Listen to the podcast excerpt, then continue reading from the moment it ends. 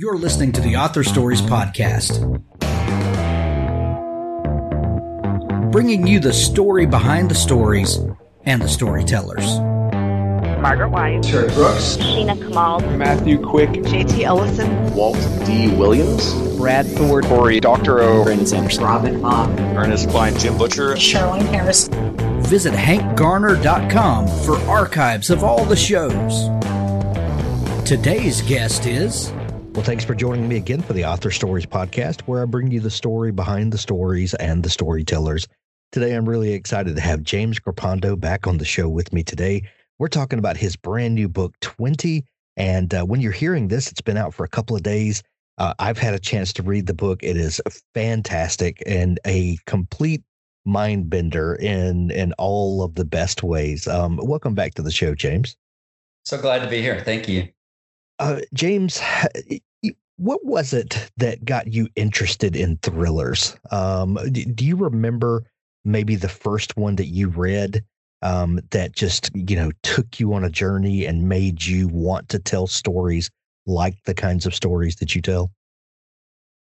Well, I, listeners may be sort of surprised to, to hear this answer, but uh, the first book that I read that I would characterize as a thriller is actually uh, Mutiny on the Bounty, um, and I I uh, I, can remember reading it at some maybe middle school, um, and I'd always loved to read, but I was so captivated by that book, by the adventure in it, but I was also very captivated by how tense and real the um, uh, the court martial scenes were at the end of the book. A lot of people may not remember that uh, from have, you know from however many years ago they read that book, but um, much of the latter part of the book takes place um, in the English courts system uh, when Captain Bligh makes good on his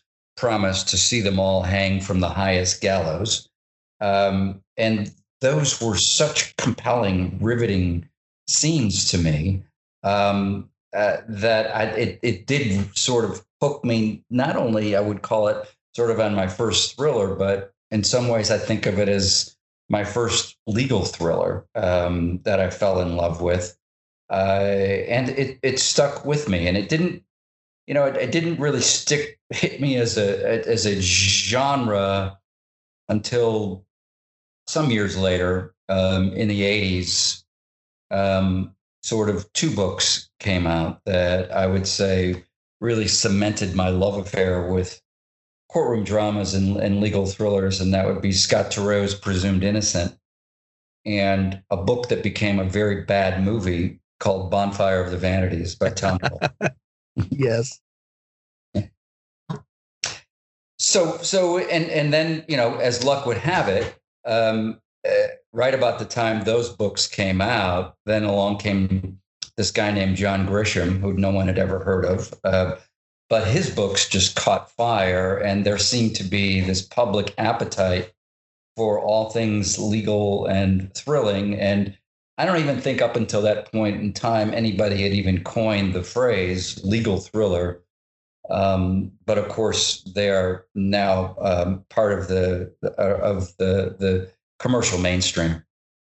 Well, you you mentioned Scott Turow, um, you mentioned John Grisham, and you uh, all three of you guys really um, kind of launched into the market uh, around the same time, um, not at the same time, but around. Uh, you're all kind of part of this zeitgeist, if you will, of of, of that, that became legal thrillers, like you mentioned. Um, you know, I've heard um, I've heard John Grisham talk about um, you know, the realities of the law profession and how it's not all legal thrillers. Uh, you know, air quotes here. Um, that and and I have an aunt and an uncle who are both attorneys, and you know they they laugh about the what we read about the legal profession and, and the realities of it. Um, what are some of the challenges of taking a profession that has a lot of downtime? That's you know it's not storming into courtrooms every day and you know fighting for truth and justice and and all this. But what are some of the challenges of taking any profession really and making it, um, you know, thriller worthy? What are some of the challenges that of taking the legal profession and and making thrillers out of them? I, I, I think the best way to answer to that, uh, answer that question is really um, this way. So, I'm a trial lawyer, um, and I can tell you that if you're involved in the trial, um, it's thrilling. Um, you know, it really is, and especially um, for clients um, who have something at stake. Whether I've done criminal case, that's not my bread and butter, but even if it's just money at stake in a commercial um, litigation, um, it, will get your adrenaline pumping, and clients you know, lie awake at night, you know, staring at the ceiling over being deposed and or having to testify in court or having the anxiety of being cross-examined by opposing counsel. Um, and so, no matter how jaded we get as lawyers and think um, that this is mundane, or no matter how much how jaded we get as viewers watching TV show after TV show where it's you know it's it's um, seems like the same old thing. I can tell you when you walk into that courtroom and are uh, faced with the the process, um, uh, it it is anything but mundane. So I think I think the, the it's it, my point is that I, I think it is inherently thrilling and that is why I, it's important uh, as a as a writer to make the reader feel um, feel like they're in it.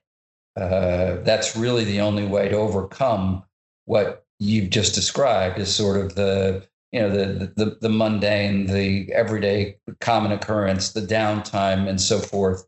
Um, there, uh, there, there there is a, a, an inherent drama in the legal process because it forces, um, especially in a courtroom setting, because um, there's a winner and there's a loser, right? And and the fact that justice doesn't always win, I think, is dramatic uh, because you really don't. It's a human process, filled uh, prone to error, um, and the consequences of that error are um, sometimes life and death. Right. Um, James, earlier this year when we talked, we we talked about your protagonist, uh, Jack Swyteck, and and how this was his 25th anniversary um, uh, recently. When when you first started writing um, Jack, did you have any idea that he would have the sort of legs um, that this character has had?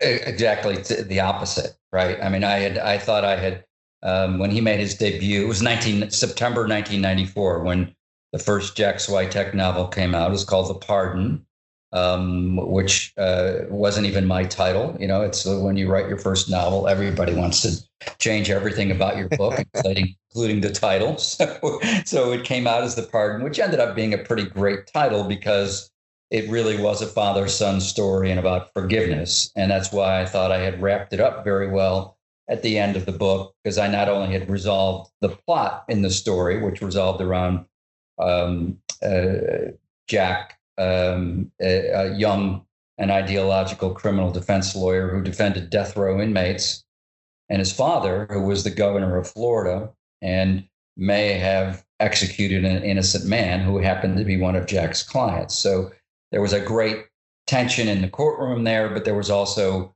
underlying that this great father son tension. They uh, obviously ideologically very different. Um, and I thought I had wrapped that up um, really well in the context of the book. Uh, you know, the part I was put the pardon behind me, and I ended up writing. So I think six, five or six novels um, after the pardon that had nothing to do with Jack Swyteck. But then, um, you know, if we go back in time, and I'm really dating myself here, but you know, uh, this this you know this thing called email got really popular, right? So I was hearing, you know, it was nice to get the old letters from from readers, but you didn't get the volume of handwritten letters that you got in the volume of emails. And surprisingly, well, maybe not surprisingly, but people would read the pardon and discover Jack, who was, you know, 27 years old or something like that in in the pardon. Um, and they wanted to know more about him. And I kept getting these emails, and I talked about it with my editor, um, who ended up, uh, Carolyn, and I did 20, uh, 24 books together, I think. Wow. Um, uh, yeah, so that, and that's, that was a milestone that ended, you know, Jack's 25th anniversary was a milestone, but that was also the end of Carolyn and my uh, um, editorial relationship. She moved on, but, but it was really in that discussion around 2000 that she and I thought, well, let's bring him back, you know, and there's a lot of, there's a, there's a lot of life here, right? You know, Jack is, 27 was 27 years old in the pardon you know he's there's now six seven eight years let's let's see he see where he is and so um, we wrote um, a book called beyond suspicion that came out in 2002 and it was great fun for both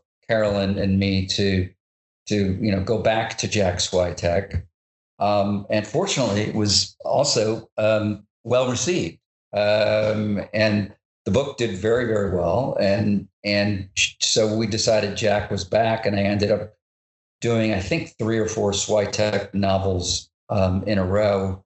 Um, and you know the rest is history, as they say. I, am you know I'm I'm heart. There are a, a few um, uh, protagonists in legal thrillers who've been around longer than than Jack, but I'm proud to say that he's he's you know 25 plus years is quite a nice run. Well, he's he's become a mainstay in the genre. That's for sure. Um, and with a character that uh, has as much presence as he does, and and um, has uh, it. Well, let me ask it this way: um, when you're writing a a character, a long running character like uh, Jack Swyteck, the quote unquote world building um, has to be easier um, because when you when you come into a new scenario, uh, all the players are in place, all the the setting is there, and you get to kind of jump into the story, and that would be, I would think, um, one of the easier parts of having an established character with um, established backstory and all of that good stuff. But what are some of the challenges of writing uh, a long time character like Swyteck. Um, we know the world building, quote unquote. Um, you know that uh, we we think of that in science fiction and fantasy mostly, but it it holds out for every genre. There there's established backstory, but what are some of the challenges of having a character that you're familiar with? It's a really good question. You know, because it is scary when you, there's two things uh, I, I would point to right off the top of my head, and one of those uh, is what made me nervous when um, Carolyn uh, uh, uh decided that um, to retire. So she she really was sort of my check. She knew Jack's backstory as well, if not better, than I did. Right. So I had this this backstop of Carolyn's institutional knowledge about Jack Swyteck, so that you know if if I had Jack do something or uh, that was um, oh, that's doggy. Sorry about that. That's okay.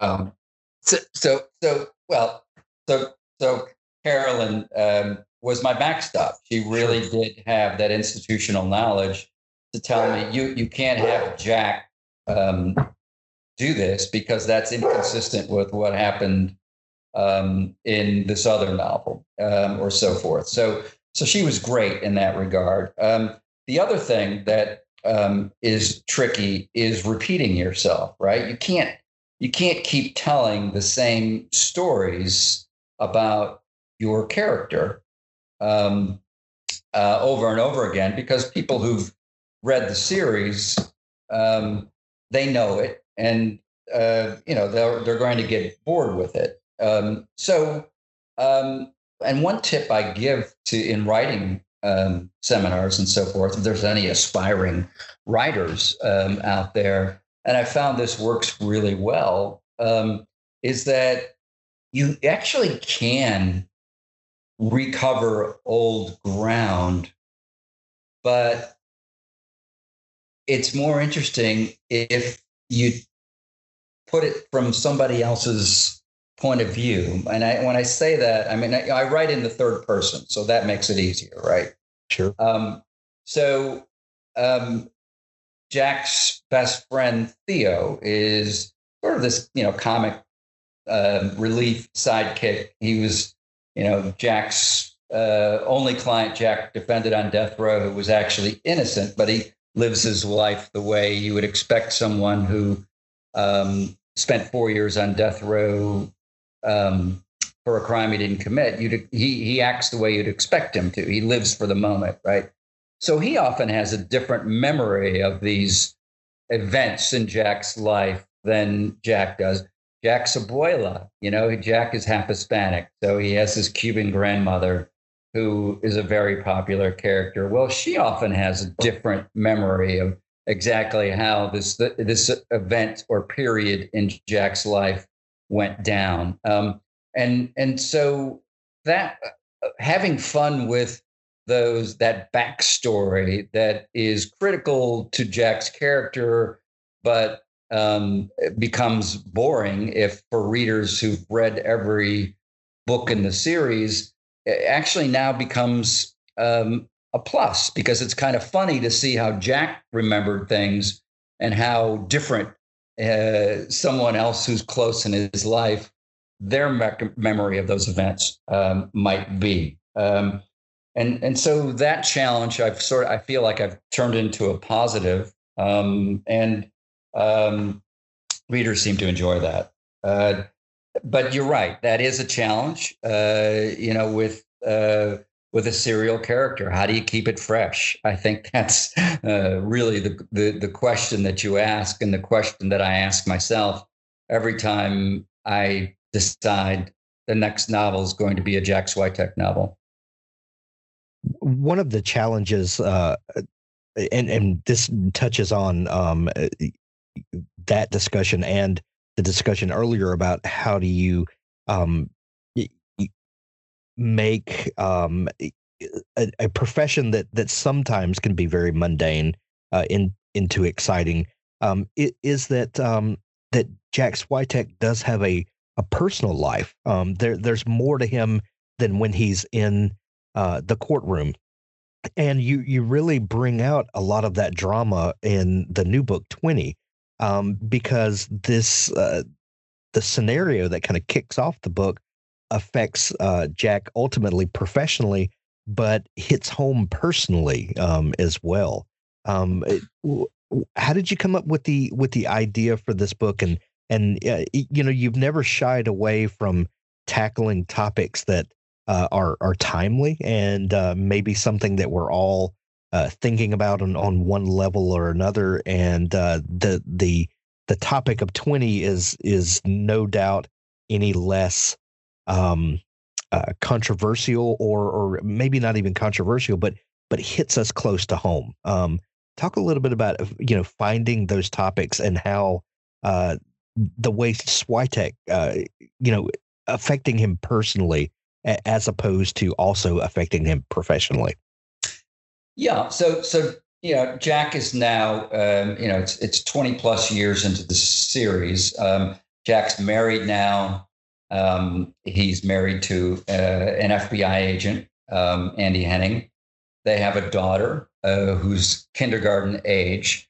So I'm, you know, obviously the things that are important to Jack now in his life. He's he he no longer really does death penalty work. He has a, he's a sole practitioner. So the things that are important to him now are very different to the from the things that were important to him in the pardon when he was just this um, you know sort of um, rebellious uh, ideological lawyer defending death row inmates um, in his 20s um, so that was first step. You know, it's like decide well what's important to Jack, and and it's really um, is a great relationship with his with his daughter, and she's becoming any anybody who has a kindergartner will attest to that. I mean, it's just such a precious age, and there's such an innocence um, about the kids, but also just such a curiosity and sometimes a mischief mischievousness that that um, just makes them the total package that they are. So I so I wanted it to be um, a book about, um, if not about that relationship, at least about something that was very very important to that relationship. And so I started going through the, you know, well, where are we going to start with this? And of course, you know, with any any thriller writer will tell you is that when you're noodling around for a new idea, you kind of play the so-called, you know, what if sure game, you know, right? You know, yeah. What if what if this happened or what if that happened? And um, and because I live in South Florida, um, one of the the biggest what ifs that parents don't really talk a lot about, but are especially worried about um, um, are, are um, uh, keeping our kids safe at school, Sure. right? So um, um, when I was 19 years old, my my parents moved to Coral Springs, Florida. Um, my mother, who's 93, still lives in Coral Springs, Florida. Well, um, Coral Springs police were the first to respond to the Parkland um, shooting at uh, Marjorie Stoneman Good, uh, uh, Douglas um, High School, um, in which 17 high school students were killed on Valentine's Day uh, in 2018. Um, and um, so, yeah, that that hit close to home to think that's that's because Coral Springs was such a sleepy bedroom community, and people moved there to uh, raise their families and to raise them safely and send them to good schools. And this event happened. So um, it took me a while though to to decide I was going to write a book um, centered on that because I know it's a heavy topic. Um, and uh, and then, as usual, when deciding uh, uh on what to uh, write about, um, it's it's never just. Now, wouldn't shouldn't say never, but rarely is it sort of one thing that steers you in the direction of your next novel. There's there are other things, and it occurred to me that okay, twenty is going to come out, and um, this was you know six eight months ago uh, when I, before I really started writing, and and uh, I realized well this is going to be 2021 when this book comes out, um, and um, I was uh, aware of the fact that this would be the 20th anniversary of the attacks on um, uh, that occurred on September 11, uh, 2001 and then of course things are often running from there. You have i have this sort of this uh, you know confluence of school shootings safety at schools 20th anniversary and of course like and i don't mean this to be you know glib or at all but it seems like there is always a florida connection to um, uh, the world's biggest events slash tragedies, you know, slash slash newsworthy events, you know, and um, people may have forgotten, but you know, the the 9/11 hijackers all got their training um, Right. in South Florida, you know, so there was so there was a Florida connection there, and so so that's really where things started to gel for me. Is that okay? There's there, there's these two um, main um, components that I have to deal with, and um, and I do outline the story quite a lot. So, and this outline took quite a long time to get um, t- to uh, to understand how these two um, major issues events were going to um, collide, um, and they do collide in twenty. And uh, in in Jack Swyteck fashion, uh, it plays out in the courtroom. Um, and there's uh, th- there's in, some interesting twists that happen uh, in this book, and like I've come to expect, uh, when when you read the synopsis and you think, "Oh, I know how this story is going to go," it absolutely does not go how you think it's going to go. Um, y- you talked about working on the outline for quite a while. Um, when when you're looking for those twists and points of misdirection or uh, maybe misdirection is not not the right word but um, the ways to take the reader down a path that they're not expecting. Um, at, at, can you talk a little bit about your process of of discovering uh, those things that that you're going to um, uh, pull the rug out from under the reader so to speak Sure. Um, yeah. You know, and a lot of it has to do with research right? And I, I, I do all my own research, and I enjoy the research part of it. Um, and um, uh, often, so that's the starting point, right? Is the, is that um, I do have a back. You know, I uh, my first job out of law school, I worked for a federal court of appeals judge in in Atlanta, which covered Florida, Georgia, and Alabama. And um, at the time I had that job, um, Florida and Georgia were executing more death row inmates than any um, uh, any other states in the union, including Texas. Um, so so I did have that backdrop and experience and in in you know last minute appeals, which we seem to be getting on a weekly basis um, when I worked for the court. Um, and uh, and I can always remember sort of going home at night and thinking, well, I'm glad it's the judge's decision and not my decision on this because you would get this, you know, boxes and buzzes before, you know, everything was electronic. You know, you'd physically get boxes and boxes of materials at seven o'clock at night. And the execution was scheduled for seven o'clock in the morning. And, you know, you're supposed to make a decision on whether the execution should be stayed or not. And we would work furiously through the night and leave it to the judge to decide. Um, so I, I, you know, I, I, I had some background um, in death penalty work um, that informed, you know, Jack's take on this. But um, I also knew, you know, I'm also the father of of three children, you know, and so um, I knew uh, that uh, readers were not going to be sympathetic to the idea of defending a um, uh, an, an accused school shooter. Um, so, so that was, you know, sort of the biggest challenge I had in writing the book is figuring out, okay, how am I going to make, what twist is there going to be in this book, you know, to to make that acceptable? And I'm not really giving any, I'm definitely not giving anything any way about this because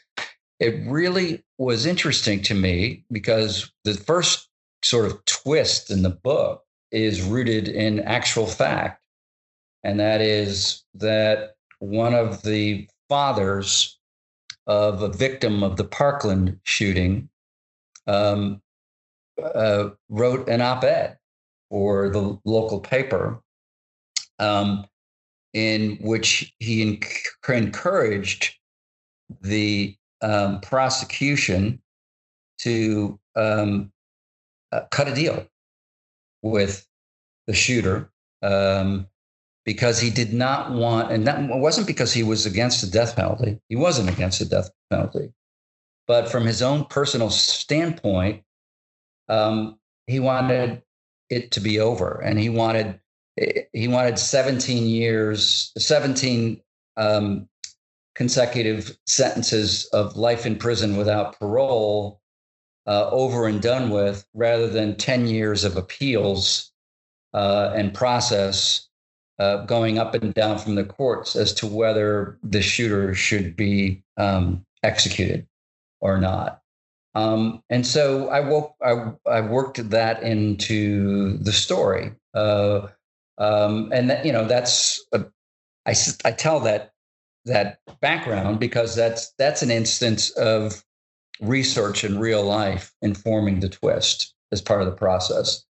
Um, and uh, and that works. You know, it, it really does because Jack does not want to take this case, and in fact, Jack is dead set against taking this case. But it is um, a father of a victim who talks him into taking it um, for that reason. It needs to end. The community needs to heal. Um, and so Jack um, sets out on this mission not to set a school shooter free to walk on the street, but to spend the rest of his life in jail um, for the crime he committed rather than reopening the wound every 18 months or two years every time the appeal from the death sentence comes up. So, um, the other um, the other way I think you really develop the twists are simply um, what are the possibilities, right? And I always do that. I have my list. Oftentimes, the greatest red herrings in the book um, are um, original endings to the book, right? you know, that's that's where I, okay that's that's where I had thought the book was going, uh, but it turns out that that isn't where the book was going. So it becomes just this really fun um, twist for the reader. Um, and that has that happens more and more now than it did very very early on in my career because um, uh, I used to outline all the way as a matter of process. I would outline all the way to the to the epilogue, right? Um, you know, now and for the past fifteen years at least, I would say that I outline to the point of conflict in the story, where um, you know good meets evil, and um, and then I let the conflict be resolved in the writing. And, you know, so, and, and what I mean by that is basically if you've done your job as a writer, um, by the time, you know, good clashes with evil and you have the big conflict in the story and the confrontation, um, it, you know, all the elements are there for a satisfying resolution and conclusion. Um, uh, and if it's not there, then you know there's something wrong with the foundation, not, not you know not the ending. Uh, so, and I started to find that you know when I got to that point of conflict in the story, if I started to write to a specific ending, it felt contrived. Um, so now I outline to the point of conflict and the, and let it work itself out in the writing. And um, sometimes it's fun. I surprise myself. Well, James, speaking of uh, art imitating life, um, you know, 2020 has has been full of crazy surprises this year. Um, do you think we're going to have a glut of thrillers next year? Um, you know, about COVID or some sort of global pandemic? Okay, I, I hope not.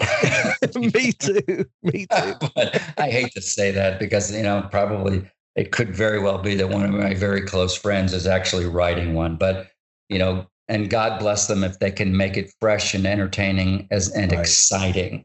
Um, I, I, don't. I would not want to go there. Um, and and um, it, you know, it's it's sometimes um, you know just because something happens in the news doesn't necessarily mean that it makes a great novel. And um, and uh, and honestly, I, I found that I, I, think you know um, with the Big Lie, which was a political thriller, and I, I wrote that book kicking and screaming to the editor, saying, you know what, I think I think you know there's there's people who are getting enough politics, and they're like, oh no, no, we've got to we've got to go there.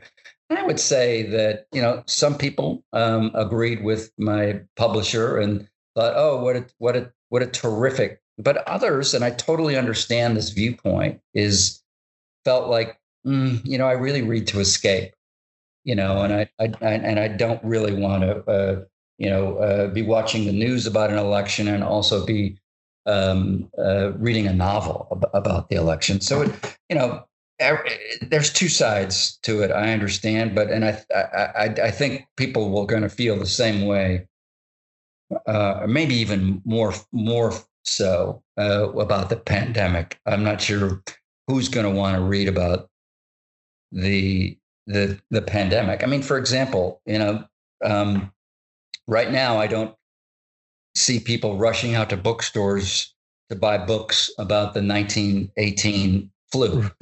right.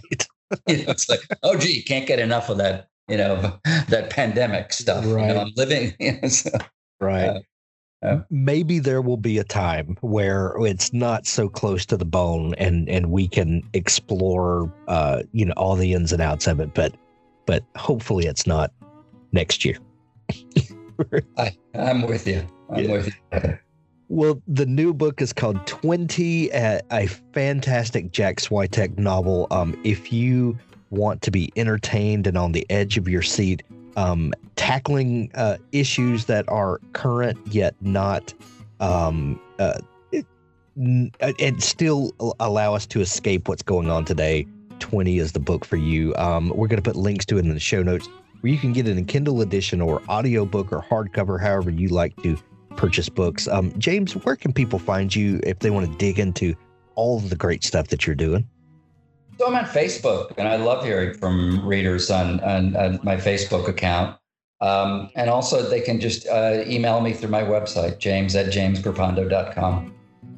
Excellent. We'll put links to all those in the show notes to make it easy for people to find you.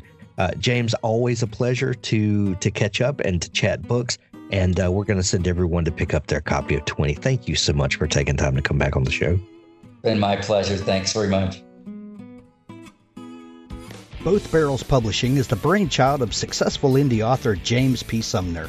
He has self published over 15 titles in the last five years and has over 800,000 downloads so far in his career, meaning he has a wealth of knowledge and experience to share with the indie publishing community. Knowing the struggles of the modern day indie author as well as he does, he wanted to create a platform that would allow writers of any level to learn the ropes, navigate the pitfalls, and produce a professional novel without wasting time or money in the process. Both Barrels Publishing is the perfect one stop shop for any indie author, combining James's expertise with his own team of editors and designers so you can help your novel realize its full potential and learn how to publish yourself. The purpose of both Barrels Publishing is to help indie authors get their novels ready for publication without all the stress, hassle, and unnecessary expense. We want to make your lives easier, which is why we're giving you access to a top notch team to publish your novels, along with a generous discount on their services. You can also work one on one with James to learn the intricacies of self publishing. No hidden cost, no false promises. We simply want you to publish the best version of your novel. BothBarrelsPublishing.com.